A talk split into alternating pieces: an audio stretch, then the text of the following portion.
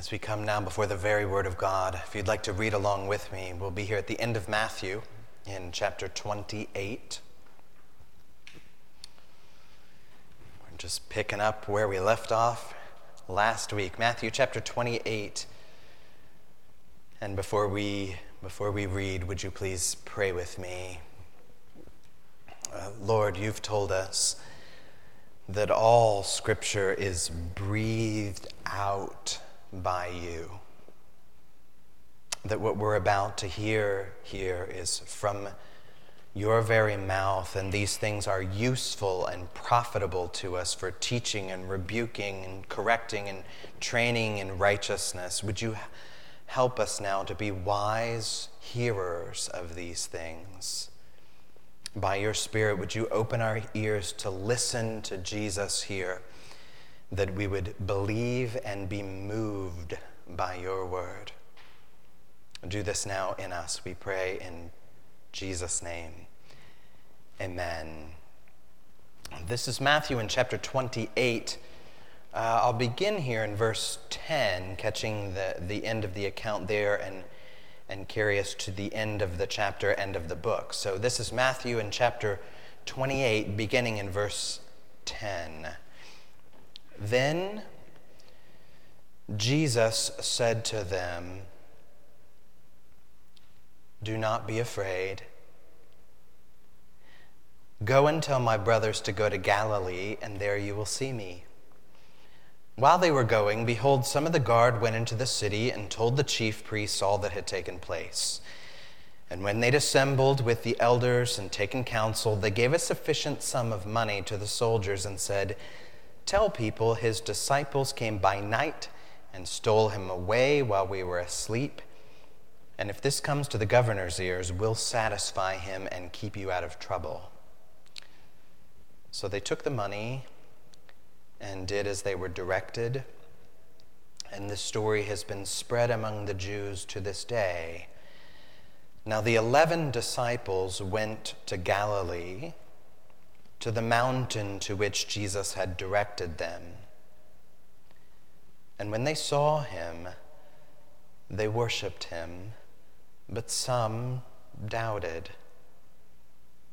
And Jesus came and said to them, All authority in heaven and on earth has been given to me.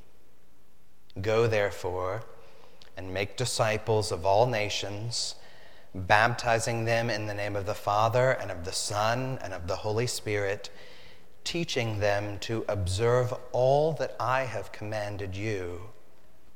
And behold, I am with you always to the end of the age. This is the Word of God. Now, last week, if you were here, it was Easter Sunday. And we talked about what's happened just a bit earlier in this scene. We looked at the stone of witness just outside of what is now the, the empty tomb because Jesus is alive. We know that, that the Gospels, in many, many ways, are building up to that event the, the death and then the resurrection of Jesus.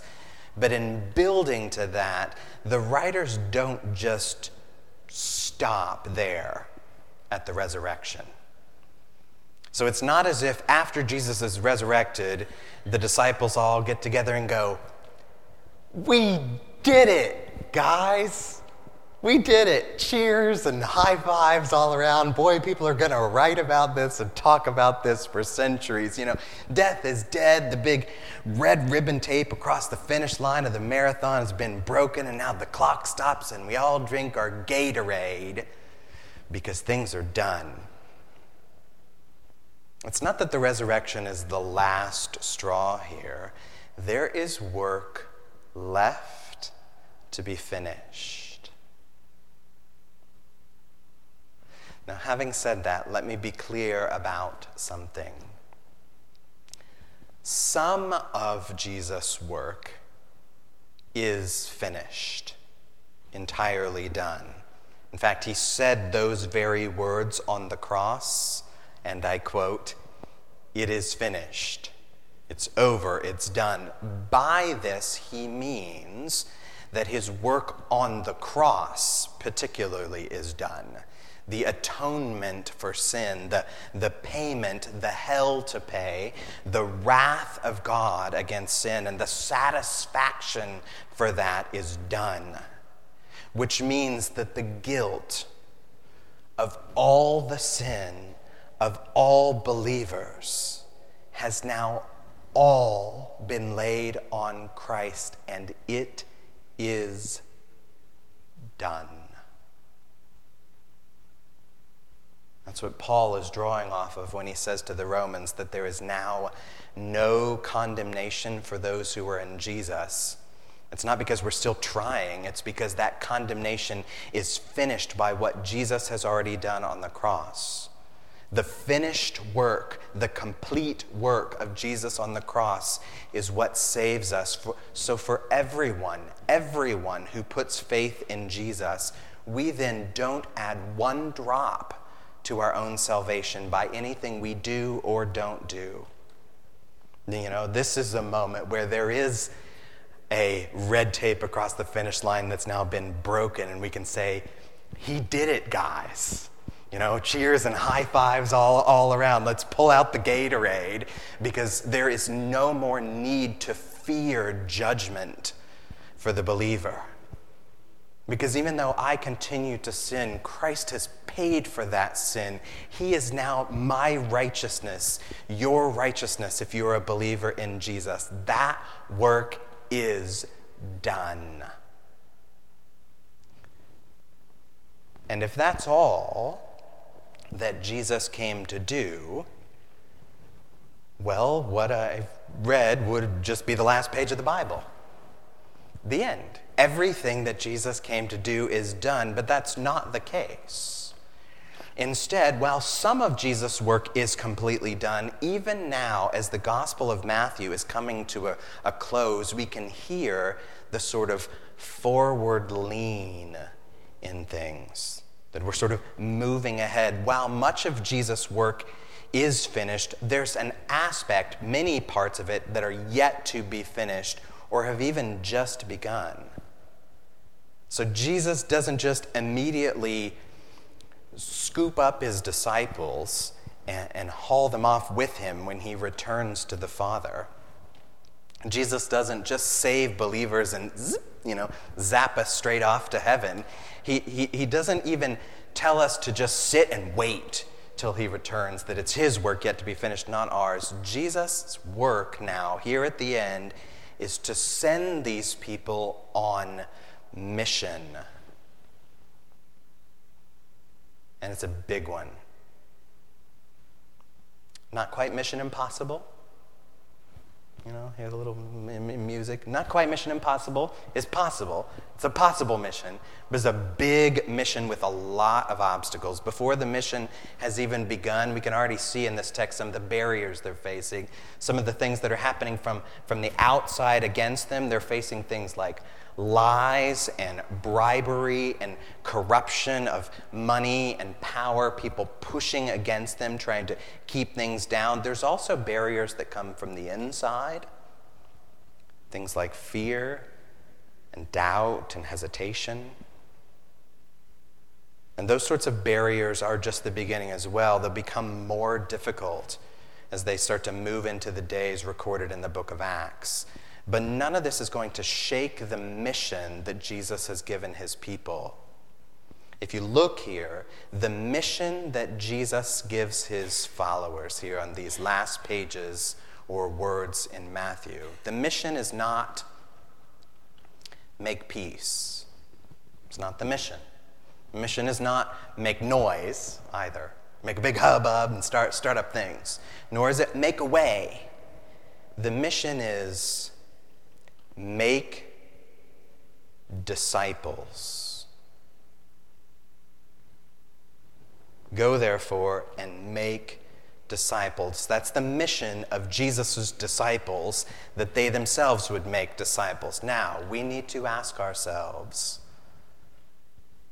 are we a disciple making people? Are we a disciple making people? Because the mission that Jesus has just given to these 11 disciples has become the mission of every Christian as well. So, is that true of us? Is it true of you?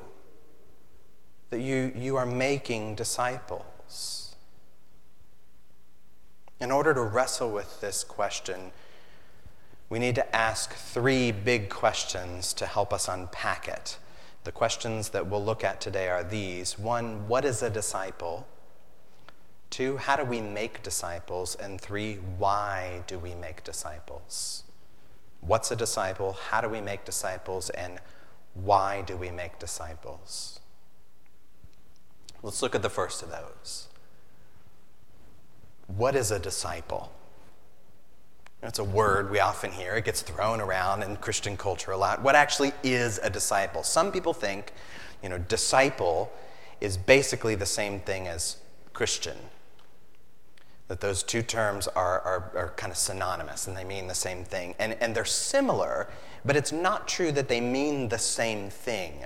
They have different emphases. The word disciple literally means learner or pupil or trainee. A disciple is a committed student of his teacher. Jesus talks about this in many places. I'll just mention one just so we can take a peek at it. In Luke chapter 6, he says this in verse, let me find it, verse, verse 40. Jesus says, A disciple is not above his teacher but everyone, when he is fully trained, will be like his teacher. So you hear the dynamic there between disciple and teacher. So a Christian then is always under Jesus, who's the ultimate master, the ultimate teacher, and we never outgrow Jesus, of course. But we do want to, in some sense, in some way, become like him that the, the disciple, when he's trained, will be like his, his teacher. The main reason for this is because Jesus himself is not going to directly teach most Christians, right? Jesus here is about to ascend back to the Father. So he makes his current disciples, the one whom with he's, he's spent all this time he makes them these guys who are still learners they're still disciples themselves in some sense he turns them into teachers of the next disciples and the content of their teaching is not mainly education not mainly education, at least not in the way that we think, tend to think about education. The, they're not teaching doctrines or books. Those things are good. We love them. There's an important place for that. But discipleship's not mainly about that. Discipleship doesn't just learn the principles of faith, discipleship teaches the practice of faith. You can hear it at the very end of the text that we have today in, in verse 20, where Jesus says, teaching them, teaching them what? Teaching them to observe all that I've commanded you. Not teaching them the content of what I've commanded, teach them how to observe that, how to live this out, which means discipleship doesn't mainly happen in a classroom in learning how to think. Discipleship is more like a workshop where you learn how to build stuff. It's learning, learning a craft, a skill, an art, the art of godliness. So it'd be better for us to think about disciples less as students and more as like an apprentice. Discipleship is less about teaching as it is about training.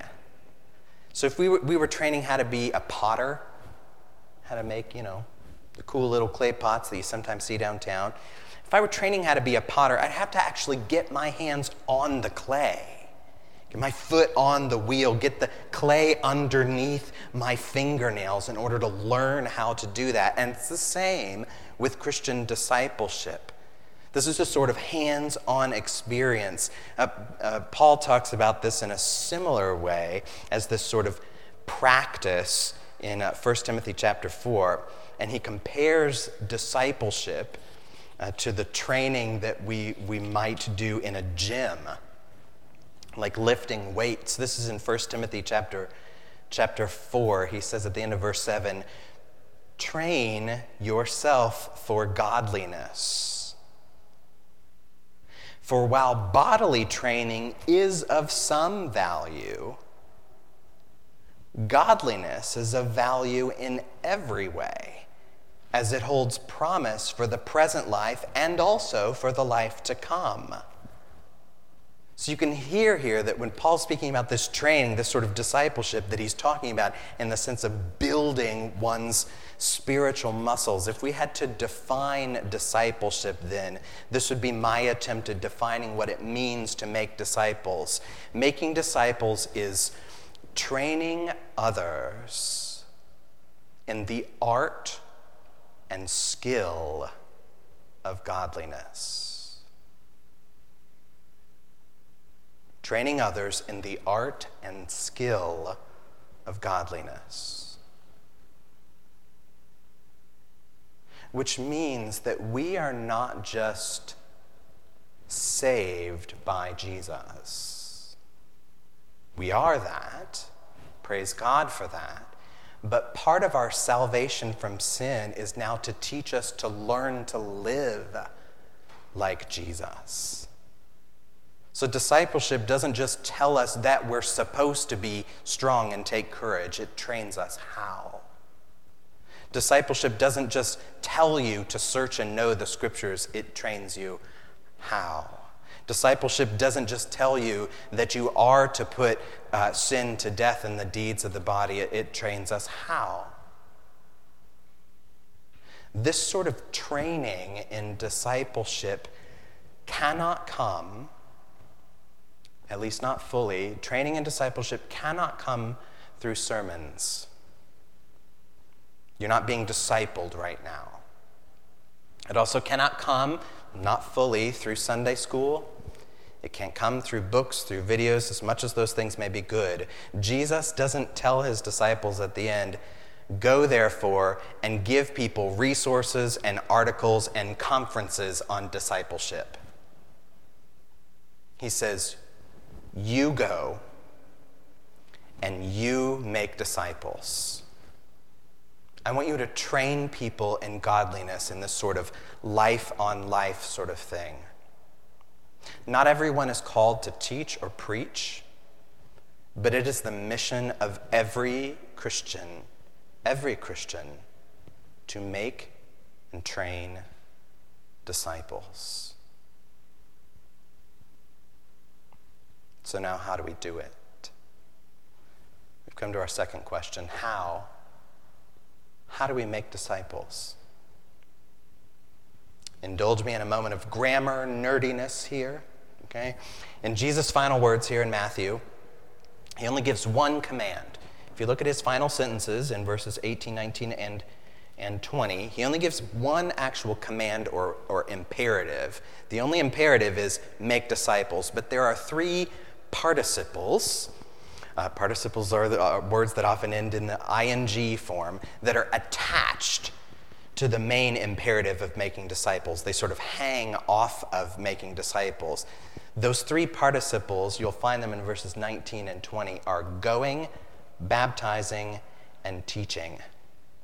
Going, baptizing, and teaching. And that I think helps us see how we are to make disciples. Let's look at each of these one at a time. Going. He said, where is that? Verse uh, 19 Go therefore and make disciples of all nations. Now, this going is to extend to all nations, he says, which does not mean that every single Christian is called to be a foreign missionary. Okay, some are. Maybe even some of, of some of us are, perhaps. Uh, but that's not necessarily the case. By, by saying this is to go make disciples of all nations, he's showing the scope that this, this call to discipleship goes out to all of the world without limit. And, and so, you know, whether it's uh, on the other side of the globe or here, if, as we might say in the Titanic, near, far, wherever you are, whatever the case, there's to be going. This element of going means there is specific intention to do it. That's why the go sounds like part of the command go, therefore, and make disciples. So, some people, you may have heard this already, some people reduce this word go to, to, to mean as you are going along. Some people pitch it that way, as if, you know, we're just making disciples sort of accidentally as we go about our daily business, that somehow discipleship is just happening as we go. And that's a mistake. It's a mistake to think about it that way. You know, it would be silly to think that I could teach someone to play, say, the saxophone just by playing the saxophone around them. Might be nice, they maybe learn a few things, but they're not really going to play the, learn to play the saxophone just by being near me while I play. So, why then would we think we could teach someone the skills of godliness just by being godly around them? To actually make disciples, to train disciples, there must be intention to go and do it. That's one. There's going, but then there's also, he says, baptizing them in the name of the Father, the Son, and the Holy Spirit. This doesn't mean that every single one of us is going to be baptizing folks, sprinkle, dunk, what have you. The point of this is that there are ones who are, who are newly who are baptized, who are newly part of the covenant community of God's people whether because they're newborns or are older and have become newborn into the faith. Those people are in particular need of training in faithfulness. So, many, maybe even most, I don't know, many older believers still need training and discipleship too. But this piece about baptism highlights that we're to give special focus and attention to training new and younger believers in these things. So that our children and, and converts learn what it means to live by faith. And in light of this, let me just give a quick word to parents and speak it to myself as well. I know raising kids can feel like an endless cycle of laundry and dishes and cleaning up spills and wiping noses. I know what that is like. Let me encourage you that in the midst of all of those things, you can be training little disciples that you would be part of fulfilling the very mission of Jesus under the roof of your own home. Do not lose sight of that. Do not let yourself believe that your days are hollow just because they feel routine. You know, parenting is, is full of possibility that we would be raising young men and women who are faithful, fervent, lovers of Jesus, who would grow to be skilled in the art of godliness. Don't let that slip by. The last, third piece that is helpful in knowing how to do this is the word teaching, verse 20. Teaching them to observe all that I have commanded you. There's a presumption in this one that, that these teachers, these disciple makers, these teachers have been taught or made into disciples first. That, that they have been given something that they can now pass on. Because you, you cannot train someone in something that you do not yourself know. You know, you can't, you can't be a piano teacher unless you're first a piano player. And, and there's just no way to shortcut around this. You know, we can't get these sorts of things from, from a YouTube channel. We can't get them from the share button on social medias. You know, this has to be very personal, one to one. Jesus' teaching, don't get me wrong, his teaching is universal, unchanging. It applies all over the globe throughout all time. It's like the notes the keys on a piano, those keys stay the same, but the actual training needs to be applied personally, tailored to the person who is being discipled. Because, you know, as someone hears me try to play the piano, if I ever uh, cringe to think about trying about, around you, Rebecca, you're uh, uh, an expert. But if I were to try, if someone were to hear me, she'd be able to correct what I'm doing hone some of my skills, my notes, my rhythm, my tone. I can't have that from the other side of a screen. Someone personally must engage with that. We don't just learn by absorbing or listening to others do the thing. You know, Jesus' disciples heard him pray thousands of times. His disciples heard him pray thousands of times, and yet they still asked him, Lord, teach us to pray. So if someone were to ask that of you, teach me to pray, what would you say? How would you teach them? Maybe you might start by saying, well, fold your hands, close your eyes. Those things are fine, of course, but neither one of those things is in the scripture. You know, then what? How would you teach them? Or more importantly, how have you been taught to pray? Maybe you've never been trained how to pray at all. That's the case for far too many Christians. And it's unnerving to think about it then. You know, the realization of big gaping holes in our own training might then start to make us feel unsettled. Because now I, I might worry that I'm somehow missing or failing in this mission of Jesus.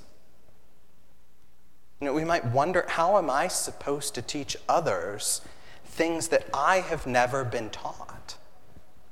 Now, that's a good and honest question. And while that's a good question, you know, the fear of those things can lead to a sinful response. So some people uh, might then lean into blame no one taught me. This is not my fault. Others might lean into to faking it.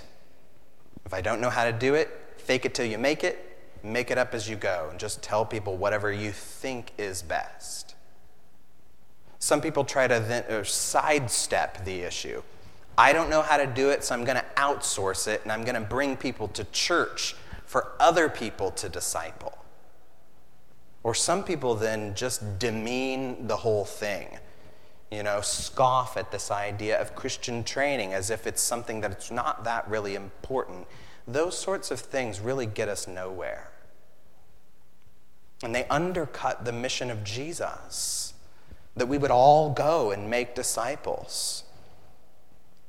You know, suppose that it, let's suppose for just a moment that Jesus' mission was go and teach people how to swim. I don't know why that would be the mission, but let's just assume that for a moment. If he said, go teach people how to swim.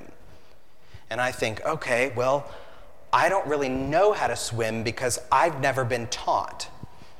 Well, it does me no good then to blame, to fake it, to sidestep it, to demean it, if I do those things, there's a pretty good chance I'm going to end up with someone drowning in the process. You know, the only solution in trying to fulfill that mission is that I learn how to swim myself. I'm going to have to find someone who's a proficient swimmer and go up to them and say, I don't know how to do this. Will you teach me? You know, we have to, to take a similar approach if we see gaps in our Christian discipleship. We have to then look in our own spheres of influence for someone around us who is proficient in godly wisdom. And then take the initiative to, to go to them and say, I don't know how to do this. Will you teach me? And that is not easy. It's going to require a lot of humbleness to do that. But humbleness is a step in the right direction. We cannot be trained in holiness unless we're first humbled to be able to admit what we do not know.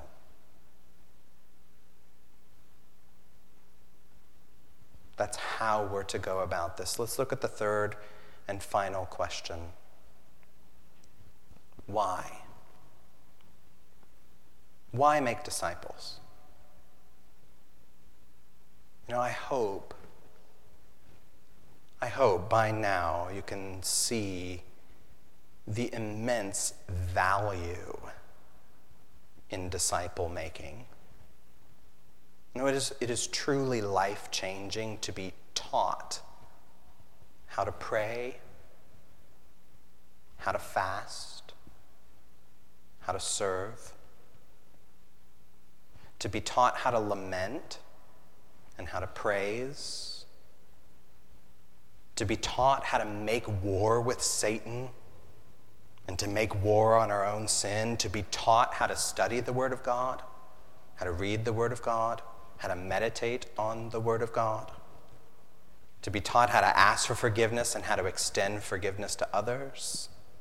All those things are important, but even if, even if we're not able, at least initially, to see the importance of these sorts of things, it is reason enough for us to obey just because Jesus calls us to do it. Jesus is the Lord, after all. He's the commander of all creation, so Jesus could say, this is the mission from God. Go do it because I said so. He could say that. He has authority to say that, but he doesn't. Jesus gives us more than this. He actually gives us the reason, the grounds for making disciples. And making disciples is part of an extension of his authority. Look in verse 18. Jesus came and said to them, all authority in heaven and on earth has been given to me. Go therefore and make disciples. It's grounded in his authority. That means this Jesus isn't just collecting new Christians like beanie babies. People still do that? I don't know if they still do that. Shouldn't do that. You know, it's not just like Jesus is clipping, you know, a little ear tag on them and sitting us on the shelf so that we look cute. Jesus is not just making converts, he's making disciples. He wants people who happily embrace his total authority and learn to observe, practice all that he commands. So let me put it this way Imagine a scene in which there's, there's a soccer team. Okay, and each of the players on the soccer team is given a jersey. They're part of the team, it's got their name on the back of the jersey, but they, they get no soccer practice training at all. And, and, and, so they don't know how to dribble the soccer ball. They don't know pass plays. They don't know how to defend a shot to the goal. Maybe they don't even know the rules of the game at all. I don't know how skilled these soccer players are. And, and, and now they, here they come trotting out on the field, and the game starts. There is chaos then on that field. And in that context, what would you think of their coach?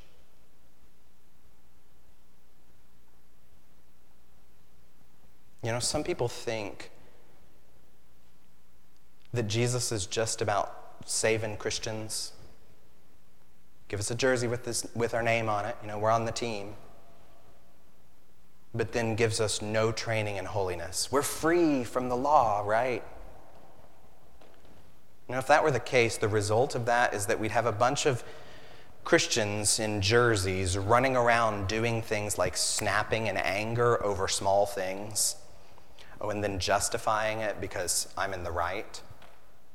We, would see Christians expressing more passionate devotion for their, for their favorite political candidate than they ever express about their spouse or their church or about God.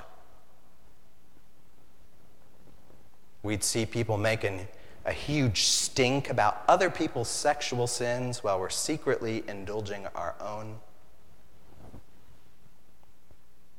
We'd see people who care more about the borders of nations than about discipling the nations. We see people who just lay down on the grass and are content with prayerless, churchless, careless lives. And there's chaos on the field. Jesus steps into that and says, No, no, no. This whole soccer field is mine. All authority in heaven and on earth is mine. The field is mine, and you are mine. So I'm going to do more than just hand out jerseys to mark you as mine. I'm going to, I'm going to coach you on how to play well. I'm going to train you on how to live in a godly way. And then I want you to go and teach that same thing to others so that the world will see that I, am a God not of disorder and chaos, but a God of peace and love. The goal here is not just that we're, that we're getting more people to bring into the church. The goal is this, this increase of true disciples who would be a greater reflection of Jesus' authority on earth and of his coming kingdom. We, we want to become disciples who make disciples, not because we're moralistic and self righteous and we want ourselves to look good. We want it to be involved in this mission of, of training in righteousness that ultimately comes from, from God, who is good. That it would change the landscape to add good to it. Jesus' mission of transformation here is big. I mean, we call it the Great Commission after all. But, but the bigness of it is not meant to overwhelm us, is to draw us again to Jesus. To be reminded of the sure and solid ground that Jesus really does have all authority in heaven and on earth. Now, go and make disciples in his name. Pray with me. Lord, what you've told us here is true and, well, challenging. But we do trust your authority to know that all authority in heaven and on earth is yours. So make this true of us now. Make us diligent to go that we would be disciple makers. Would you train us in righteousness?